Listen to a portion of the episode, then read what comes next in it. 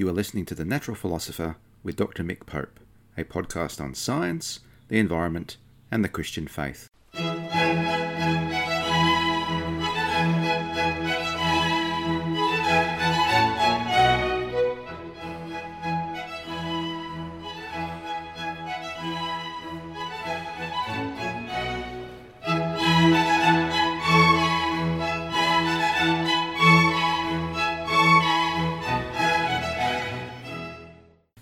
Podcast is written and produced on the lands of the Wurundjeri people of the Kulin Nation, and I pay my respects to elders past, present, and emerging of all Aboriginal and Torres Strait Islander nations, acknowledging that sovereignty has never been ceded, it always was and always will be Aboriginal land.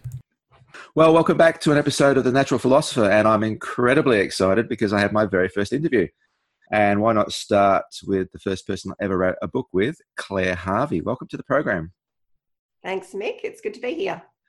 Okay, so um, we're going to be having a conversation in the next couple of programs, and I'd like to start with um, a, theme, and this is a discussion you and I have had uh, a fair bit over the time. So, we, uh, just for listeners' benefit, Claire and I first met uh, with an organisation called Ethos, the EA Centre for Christianity and Society, and it was part of the climate change think tank. And then we went on to write a book together, which was uh, a fun, fun time. Uh, a climate, uh, get which book is it? A Climate of Hope, Church and Mission in a Warming World. So that's Claire Dawson and Dr. Mick Pope. Putting the doctor on the cover was not my idea. But the no one gets to write a book or be part of a think tank or do what was it carbon accounting or all the sorts of things that we're going to talk about today without a significant journey and both Pope John Paul II and Pope Francis talk about an ecological conversion. So I'm wondering if you could talk to us for a, a little bit about what your ecological conversion experience was.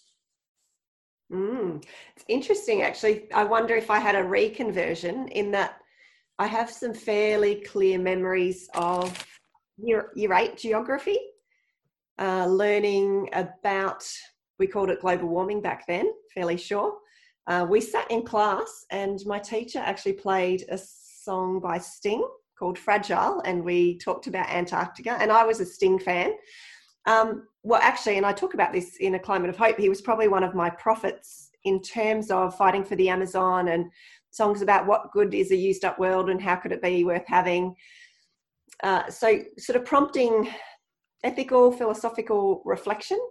Mm. I was not a Christian at that time. As much as I went to a church school, it was more of a grammar school. So it was hymn singing and assemblies um, and RE, but I hadn't connected the dots. I remember actually in year 11 or 12 having a locker conversation with another girl who I knew was a person of faith. And I said, I just don't get it. You know, there's your Hitlers of the world and your Mother Teresa's of the world, and somewhere there's a line where you're good enough, but I'm not sure where the line is.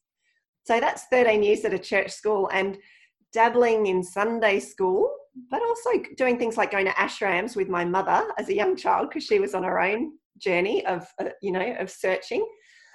Um, so I clearly hadn't uh, been captured by grace because I was wondering how good you had to be. Mm. So that that um, that evangelical kind of conversion happened for me at 18, um, and I had developed concerns about the world during my teens. I decided I wouldn't have kids. I sort of saw the writing on the wall. Um, we went to the Space Center in, um, I think it was 92. I was about 16. This is in Florida, Orlando. And they were exploring space to try and find other habitable planets. And it's sort of one of those kick in the guts moments to go, really? Is it that bad? And is this the only solution? Mm. Um, so those sorts of things, um, I don't know. I guess I processed them reasonably quietly and might even have forgotten them. But that very trip is when I started keeping journals. So I started a travel journal, and my journals have con- continued since then. So it's fascinating to go back and look at the questions I was asking. Where's God? Is there hope? Why would you bring kids into this kind of world that seems pretty stuffed? I don't understand how that's a gift to anyone. Mm. Um, so there, that's some of the angst that I guess fueled my search for uh, meaning, grace, hope, life, fulfillment. But unfortunately, in a way, although God uses all these things, doesn't He? Uh, I was sort of converted into your sort of classic evangelical Pentecostal dualistic worldview and nurtured for that in um, nurtured into that for years. So unfortunately, I had almost an eco unconversion where I was told that this stuff and these concerns didn't matter. And because this was coming from respectable people with theological qualifications who had done mission and ministry for decades, what would I know? And so I took that on board. You know, tree huggers were just lost kind of liberal people that had let the gospel fall away and, you know, uh, throwing the baby out with the bathwater. And so there was a lot of cynicism. And um, uh, yeah, that meant that I then had to go on another journey of finding my way back. So, did during that time, did you feel that tension in church? Was that something that was always in the back of your mind, or did the what I, what I guess sounds like the very band aids or dismissive solutions that kind of salve your conscience or comfort you? Yeah, I I um I was offered an opportunity to undertake an internship at a large um oh you call them a mega church I guess Bible Belt Melbourne church. That involved me going off to do theological study and sort of serving in the church. It's a three year program uh, that gave me permission to sort of read more broadly, more widely, introduce to your, you know, um, people like Brueggemann and mm-hmm. um, I'm going to lose all the names now, but yeah, to read more widely. And uh, people like Brian Edgar are really influential. He was okay. Uniting Church minister, but evangelical. I think in an ethics class, most people chose your classic Christian ethics issues for their essay content. Um, divorce, abortion, euthanasia, but I actually looked at creation care and sort of said, what if this is something we're missing and in 100 years we're going to look back like we look back at things like slavery and go, how did we miss that? Um, and I guess I was um, also reading Brian McLaren and connecting in with more of the emerging church models and connecting with people uh, through Forge so that helped as well. I think that uh, essay I wrote for Brian was formative, and then I took some of those ideas back to my mega church and didn't really get very far with them. Uh, but I think it was enough to have started me on a journey. And once you connect with people that affirm it, um, you open up these avenues for further conversation, inspiration, learning, reading, thinking, and it's never stopped. But I'm back in the Uniting Church, which is not a huge surprise, I guess. Yeah, there's a few things to unpack there. It one of the things I'm constantly finding talking to people, um, connecting in this space, is that sense of isolation and loneliness when you start to unpack issues that people in the pews. Sorry, I'm reflecting my Anglican heritage, or the plastic chairs, or whatever you sit on. Um, as soon as you start to unpack those issues, then you feel fairly alone because you're not hearing it from up front. You're not hearing from leadership, and and people alongside you might look at you strangely or just maybe even closer to home sometimes. Mm. Um, probably worth to just for the benefit of listeners uh, explaining. Well, it might be worth talking briefly about where it was you studied uh, and what Forge is, for example. I mean, yeah. I know you, you, and I know, but and why they were significant things. Yeah. Um, so I studied at the Bible College of Victoria. Uh, out in Lilydale. It's having its 100th year this year. So it has a long history actually going back in its uh, day, it was quite radical because the done thing for anyone in the Anglican Church would be to have gone to Ridley. Mm. And the whole point of Bible college was to prepare you for ministry. Uh, but the radical idea was what if people need to understand how to handle the Word of God responsibly and wisely, but their end goal isn't a pulpit or even a congregation? What if they're going to be in the workplace or on the mission field? Or what if they just want to learn and prepare themselves and they don't even know what for? And that was very much the category I was in. I remember actually talking to Brian Edgar because I'd written a few essays along the lines of, you know, I guess um, uh, incarnated, lived Christianity as an apologetic. You know, we've got to live it. People aren't asking us the reason for our hope because there's nothing in our life that they strike up against that begs questions. Mm. So I'd written these kind of angsty pieces as part of my own journey of going, I'm trying to share my faith with people that are atheists, that are Hindus, that are Buddhists, that are Muslims, that are Jews, and there's no traction. They're sort of not interested. It's not cutting through. I had I was a really frustrated evangelist, and that's partly why I went to Bible college because people had questions for me that I couldn't answer, and I had questions that were really important for me that I couldn't answer either. Um, so that was um, great for me. Um, Ricky Watts is probably one of the reasons I chose that. So some of our listeners surely will know Ricky Watts, but I missed him by a year or two because he'd left and gone to Regent. So that was bitterly disappointing, but that's okay. Um, Forge was uh, started by the likes of Al Hirsch, and it was um, the Australian experiment um, in terms of thinking about church more missionally rather than the classic attractional models of you come to us and we're going to tell you what it looks like to be a Christian.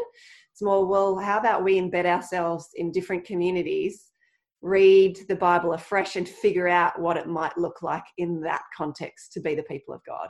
Mm, and the shape of things to come. You wrote with Mike Frost is, I think exactly. I mentioned it in the previous program, and that was quite when I was starting to think about mission and ecology as eco mission. Uh, that was quite um, significant just wondering, uh, I'm hearing all sorts of dualisms come out. Mm-hmm. Uh, there's the earth versus heaven, typical dualism, and then there's the secular versus um, Christian vocation. It, it, just seems that, that we Christianity still has a real problem in places and times of of being double minded in, in, its approach. Have you found that you can sew that back together? So, uh, some people who are into the eco mission space aren't very focused on evangelism um, in the quote unquote I, I, hate labels, but you know the more liberal space and a and indeed we we spend a fair bit of time in groups like ARRCC, Australian Religious Response to Climate Change, working with people of other faiths. Have you sewn all this back together in your mind that you know it's not just evangelism that you do, or maybe you set that to the side, or that you get involved in climate change justice or, or whatever. Um, and that's not a front for your evangelism but that the two are, are of one piece now in your head in your life? Yeah i think it's it's a gradual and ongoing process of integration or reintegration. Um, for me it, I, I i guess a few years ago i would have said it doesn't have to be either or it can be both and in, ter- in terms of you, you, you don't do climate action at the expense of evangelism necessarily. Now, people in, who think in terms of dollars and cents would. Well, if we give to this cause, we have less to give to that other cause. Mm. Um, and I would say it doesn't have to be like that. You can do both. But I guess a more integrated pro- approach would say it's not just that you can, but that we must that we can't separate these things out. And uh, going back to, I think I thought I had that I didn't finish, Brian Edgar actually said when um, everyone was graduating, we were finishing, people cross the stage, get their qualification. I did a Master's of Divinity, and they tend to say, I'm heading into parish ministry or this church or the mission field or this organization. I didn't really know. And I had a chat with Brian and I said, Oh, I think one of my goals in the short to medium term is to be uh, going to be trying to live out some of the things that I wrote about in my essays. Even an exegetical essay, you'd have an application se- section. You write an exegetical essay on the rich man and Lazarus. So that's jam packed full with imp- implications for us in terms of justice and mercy and what we do with the poor uh, right in our midst, the ones that we see and might know, but what do we do with the global poor, whose names and faces are always uh, going to be mysterious to us, but we know they're there. Mm. So there was definitely that desire to live it out. And I actually spent years uh, trying to get my life right, trying to live with integrity and consistency, uh, including around creation care, environmental concern, climate change.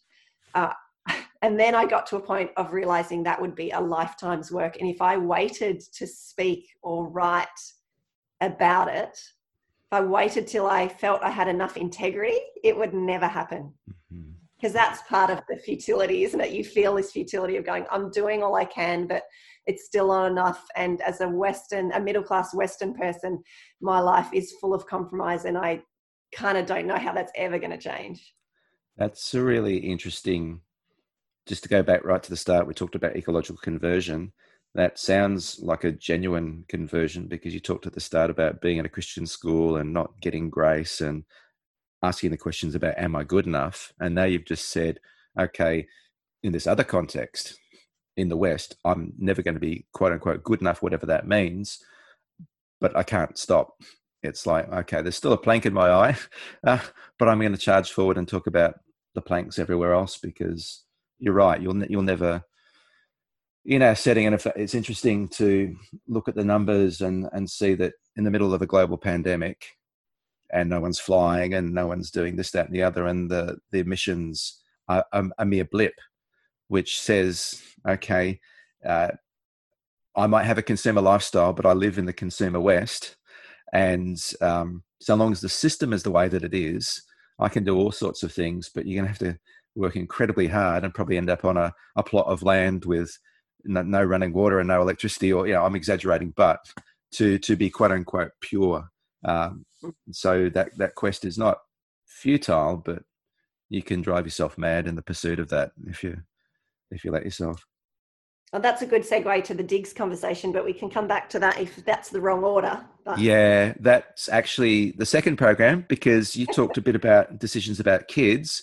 And in the second half of the program, I want to talk about um, motherhood and children choices and your schoolwork uh, because you started talking about the year eight geography. So that would be a nice way to tie that around. And then in the next program, we'll talk about your uh, more recent activism uh, activities, both the digs and um, running for local politics. But with that, uh, we're going to take a break and be back in a moment.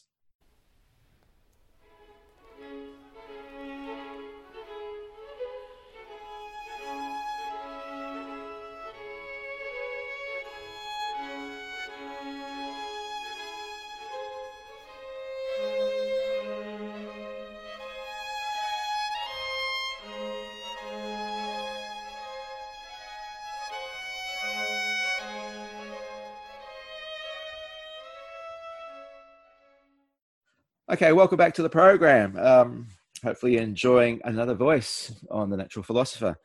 Uh, as I said at the end of the last uh, segment, I really want to explore now. So, I'm a white, cis, hetero male talking about all these issues, and you know, we're only half the population, or, or less if you take in all those other factors into account. One of the things that struck me, well, a couple of things that struck me reading, firstly about climate change impacts, is that they're incredibly gendered and so you can't talk about climate change without talking about how it um, it impacts women in, in, in, a more severe sense. But particularly for this segment, I want to talk about the fact that there's there's a huge I don't know if it's a huge movement, but there's certainly rumblings and concerns and issues, and you touched upon it about whether or not it's a sensible or a wise thing to have children. And I don't just mean that from a pragmatic sense, but also the fact that you know in the life-giving process a man's role is uh, limited in space and time if you will in terms of the procreative act and then a woman brings that life to bear and fruition and, and is typically not always the one most involved in, in the child rearing. So there's far more investment for want of a much better word you know again trying to get away from pragmatics but that relationship and that understanding of life giving and how the existential threat of climate change and everything else, or the climate crisis I prefer to talk about now, um, impacts that decision. And I wonder if you could talk, uh, you know, in in whatever terms you feel comfortable um, about yeah. how that impacted you and, and your decision to have kids in the end and so on. Your two lovely children. Yeah, because I did allude to the fact that in my teens I was fairly convinced that I wouldn't. Um, but that was also I can look back and say, well, I was without hope without God, um, had no sense of meaning, uh, couldn't anchor my existence into any sense of something being purposeful. Um, so that changed obviously in finding faith and digging into the scriptures. And for me, part of I think what was important and really formative in my journey, as much as I chose faith at 18, it was my choice. I completely owned it. I was effectively an emerging adult to the point that I was hiding my Bible under my bed. Whereas I mm. know there'd be plenty of other people that grow up in the church and it's sort of their parents' decision and they turn 18 and they do, they have the opposite transition. They get to uni and they walk away. I got to uni just as I embraced this. Um, and I think, again, in this sort of more hyper faith context, uh, I knew people that said, Well, I will have as many children as God blesses me with, and uh, trust that He will provide financially, emotionally, physically, spiritually. I'm like, Wow. And I sort of admired their faith. Knew I was never going to be the kind of person to sort of push out half a dozen kids or more. Um, probably knew enough that I didn't want an only child.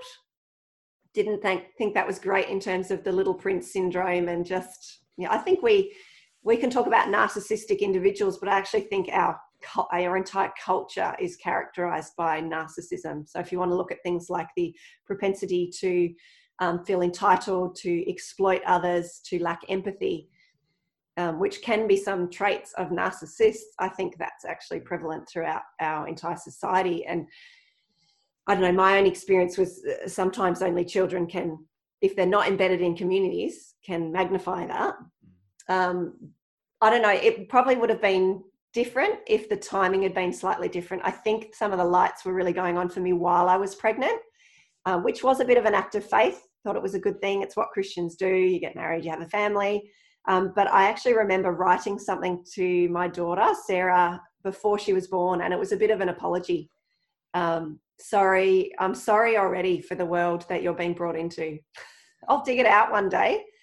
Um, that's my nature to be apologetic. And um, Mick and I, do you remember? We discovered after we wrote a book together that we were both INTJs. Yes. INTJs have an overdeveloped sense of social responsibility. So here I am apologizing to my daughter for the state of the world, like it's my fault. Um, so, yeah, stopping at one for envir- environmental reasons might have made sense. Um, but I also did want her to grow up with a sibling if possible, had two. As I said, with a timing different by just a couple of years in terms of my own journey, I think I would have potentially had none, but again, not my choice to make in that I'd chosen to marry someone that did want kids. Mm. Um, that's a difficult negotiation. Uh, I wouldn't be surprised if we see uh, sort of relationships fail over this one. Uh, if, you know, there's that line people grow apart, and, you know, others might say, well, you got to let that not happen. But people go on spiritual journeys and have conversion, succession, successive conversions, and it might be an eco conversion or it might be an awakening to the fact that they've grown up with this dualistic sense of the world and they don't buy into that in the same way anymore. What what happens when couples go through these things that really can generate deep rifts? Um, i don't know that we talk about that enough and the reality of what happens uh, when we find ourselves on really different journeys. So yeah the time the timing's a really interesting one um, because i think my eyes were really just opening to the significance of it. So 2007, I guess that's Al Gore's movie. That's one of the first climate, what was it called? Walk Against Warming. Um, you know, mm. those early rallies um, before it got really nasty in terms of the politics. I remember that, you know, coming um, into that season where we wrote the book, it was such a political hot potato in the way that it's not quite now you know, to say you cared about climate change meant that you aligned with Kevin Rudd or Julia Gillard, and it was deeply political. And churches didn't want to go there. They didn't want to talk about it, and they didn't want to talk to me when I was trying to initiate and catalyze this role as a, you know, a carbon accountant and helping mm. churches actually measure their carbon footprint and do something about it. They didn't want to talk to me because they knew whichever way they went, they would get some people in their congregation offside to say this isn't real and it's not happening was to draw a line in the sand, but um, equally to choose to act, you'll lose a whole lot of support as well. Yeah, it's interesting. I I still get a bit of a sense that it's a, a polarizing issue. Um, I, I, have no sense of the numbers. uh, you and I both know that those who are somewhat more skeptical uh, always seem to be those that get heard and, and heard later. I actually shared in last week's program about going all the way to Brisbane to give a talk as part of a, a non-violent direct action workshop and have a climate ch- change skeptic um, totally take over tell me I was a Marxist for my interpretation of the parable of the Good Samaritan and just be there in, a, in a, that space and, and dominating and that just tends to be the way that it is. Um, that makes us watermelons. Have you been called a watermelon? No, I've never been called a watermelon. What's that mean? Green on the outside and red on the inside. Oh, okay. I get it. There you go. I think I might own that. Although there are there are racial overtones to watermelon too, which um, and one of the things I'm discovering, and maybe you're the the same, and I don't know if you can reflect upon this or not, is the intersectionality of of climate change. Um, and would you identify it as a feminist issue and would you identify yourself in any way shape or form as as feminist and how those issues line up together? Or do you think that feminism provides a useful critique when we're, we're approaching the whole climate change issue? So as a, as a you know if you look at most of the captains of industry most of the politicians leading us down the garden path uh, most of the politicians who responded badly to covid have all been white males. Mm-hmm. does the world need more more women in, in you know well, well, that might be something we touch on in the the part two particularly yeah, in terms of running for local government and needing uh, more women i wrote a pretty feisty piece during the week because i tried to call our local reporter to say there's a story in this because we risk uh, ending up with an all male council, just the way things are playing out in my particular local government area. And he sort of couldn't even make the connection. Mm. I, you know, I mentioned Ruth in the States, this judge, and, and he's like, I can't, I, I don't understand. I'm like, because she said, wherever decisions are being made, we need women. Yeah. and he's like, oh, he was sort of thinking it was a bit of a stretch. And so I sat down and thought, fine, I wanted an article written, um, and the local journal is not going to do it, so I'll write it myself. Um, so yeah, I would think that certainly um, things like that more nurturing, empathic, um, generative. Uh, so there's a whole thing which is generativity. So it's thinking about future generations. Mm-hmm. That tends to come with age and maturity and with sort of spiritual enlightenment, you could say. So more spiritual people tend to be more generative, thinking about the mm-hmm. legacy mm-hmm. they leave, what happens to future generations. Mm-hmm. Uh, I think women naturally are forced, whether or not they find that it's innate to them, they're forced yeah. into this more nurturing role if they become mums or when they become mums or even as aunts. So some might be born like that. There are certainly little girls and some little boys that love to take care of dolls and pets, animals, anything wounded, band aids, let me heal you, let me treat you. That was not me. I was not naturally a sort of um, mercy hearted, nurturing kind of person, but I think you know, motherhood throws you in there whether you like it or not. Mm. Even um, physically, I noticed while pregnant and then particularly having had kids, you would see your kid fall off a swing or something, and I would literally feel a physiological pain response. Something within me would feel it. That was new to me. Now, I don't know, other people might go, Oh, I've always had that. Um, but that was new to me to actually have these feelings in my body to see someone I care about encounter pain. Mm. You, uh, yeah, and it seems to me that that's, and it's what makes this whole climate and environmental activism difficult is that once you start to nurture those, you feel that for entire species or people overseas or and I think that's people's coping mechanism is to shut all that out because they can't cope. Because once you open the floodgates, you're feeling the pain of, well, to go to Romans 8, creation and growing and birth pains. And we could spin in a whole direction in terms of that passage too, couldn't we?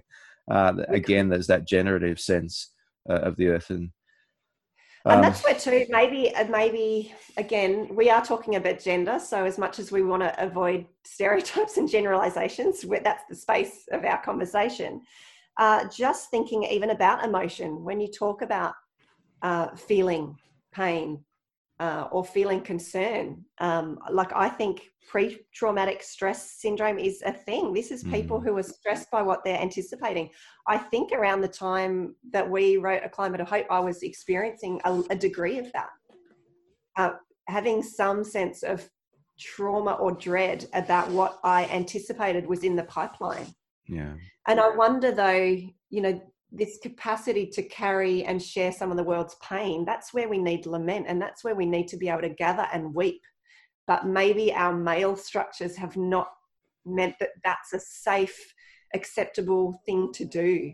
Um, again, my own journey, I remember being at a sort of lunchtime Students for Christ meeting and there was a girl next to me uh, worshipping but in tears and i sort of went up to her again i was this is early days and maybe not very integrated and i was on my own journey of emotional healing i guess. I said are you okay? She's like oh it's just the presence of god. It's just beautiful. And i looked at her to go what is that? Like i wish i had that mm. that she could weep just sensing the the beauty um, and the peace that she found, um, sensing she was in the presence of God, and and tears would come, and I I associated tears with something being very wrong, and I needed to fix it.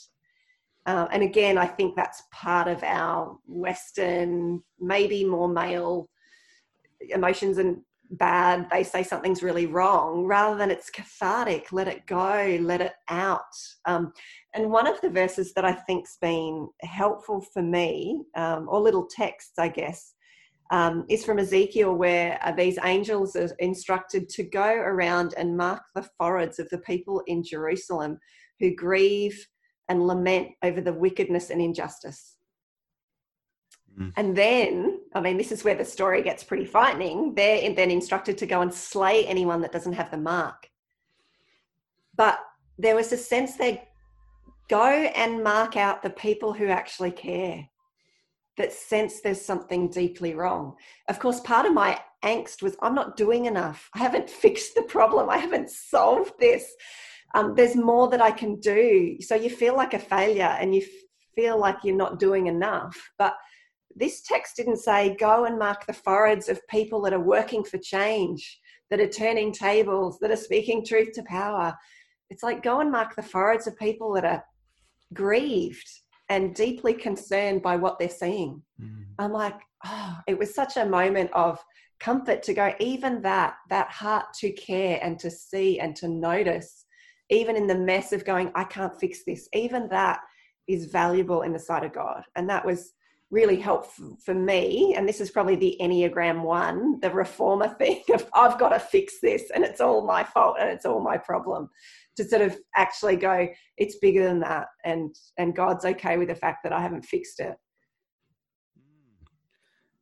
which reminds me i'm still to sit down with the enneagram i have a friend who's got a theory on what i am who is keen for me to do it but uh, look that looks like a, a good time to stop um, we've got another conversation coming up next program so I don't know if that was a light-hearted enough note to stop on, though. No, anyway, I think, lament. No, I think lament. I think yeah. that's one thing that I think the church actually has as a gift to give the world. Um, to create safe spaces where people can come and be and let it all out. And I, I ran an Earth Hour event along those lines.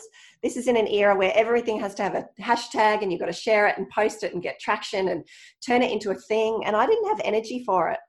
Um, and all I did was let what people know locally. There was um, Environment Victoria had a little hub, and we were able to use that. So there was a venue that was free, made it easy. Mm. I just said, just come. We're going to pass a candle round. Say why you're here. Tell us about a place you love. Um, and I think Uh, there was one other question I asked, but I didn't have a petition. I wasn't trying to lobby anyone. And it was amazing the people who came that had not come to something in a while and the sense of catharsis of just come as you are, who you are, and express the fact that you care without being asked to do anything, without being manipulated as an instrument of some someone else's political agenda. I think people need more of that sort of safe mm. spaces to just come and be a human being with their sadness and their hope and their mess and their pain. Um, and I think that's a gift that the church, more than any other group, is strategically positioned to give. So that's a more hopeful note to finish on, surely. Oh, we didn't have to necessarily tie it up in that sense, but yeah, there's uh, a lot of conversations to be had along those lines. I can think of people to have on to take that theme up in books. Um, that carry that forward. And there's a thought for people to take into their week, stop and take that time to have a look around and think about the things that um, have been of significance to you or you actually genuinely love or places you've been and think about or people that you love or know um, and think about this whole how this whole crisis is impacting them and, and sit in that moment um, before you move forward but catharsis is what we want not just um, wallowing but uh, you, yeah. you have to go through that well, with that, for the moment, I'd like to say thank you for being on the Natural Philosopher. And uh, it's been a pleasure. And uh, to my listeners, the regulars, uh, thank you for listening and God bless. You have been listening to The Natural Philosopher. This podcast was written and produced by Mick Pope. The theme music is from Antonio Vivaldi's Four Seasons, conducted by John Harrison with the Wichita State University Chamber Players, and downloaded from the Free Music Archive. You can subscribe to this podcast on Podbean, Apple and Google Podcasts, and Spotify. You can also like and comment on my Facebook page, Mick Pope, Natural Philosopher.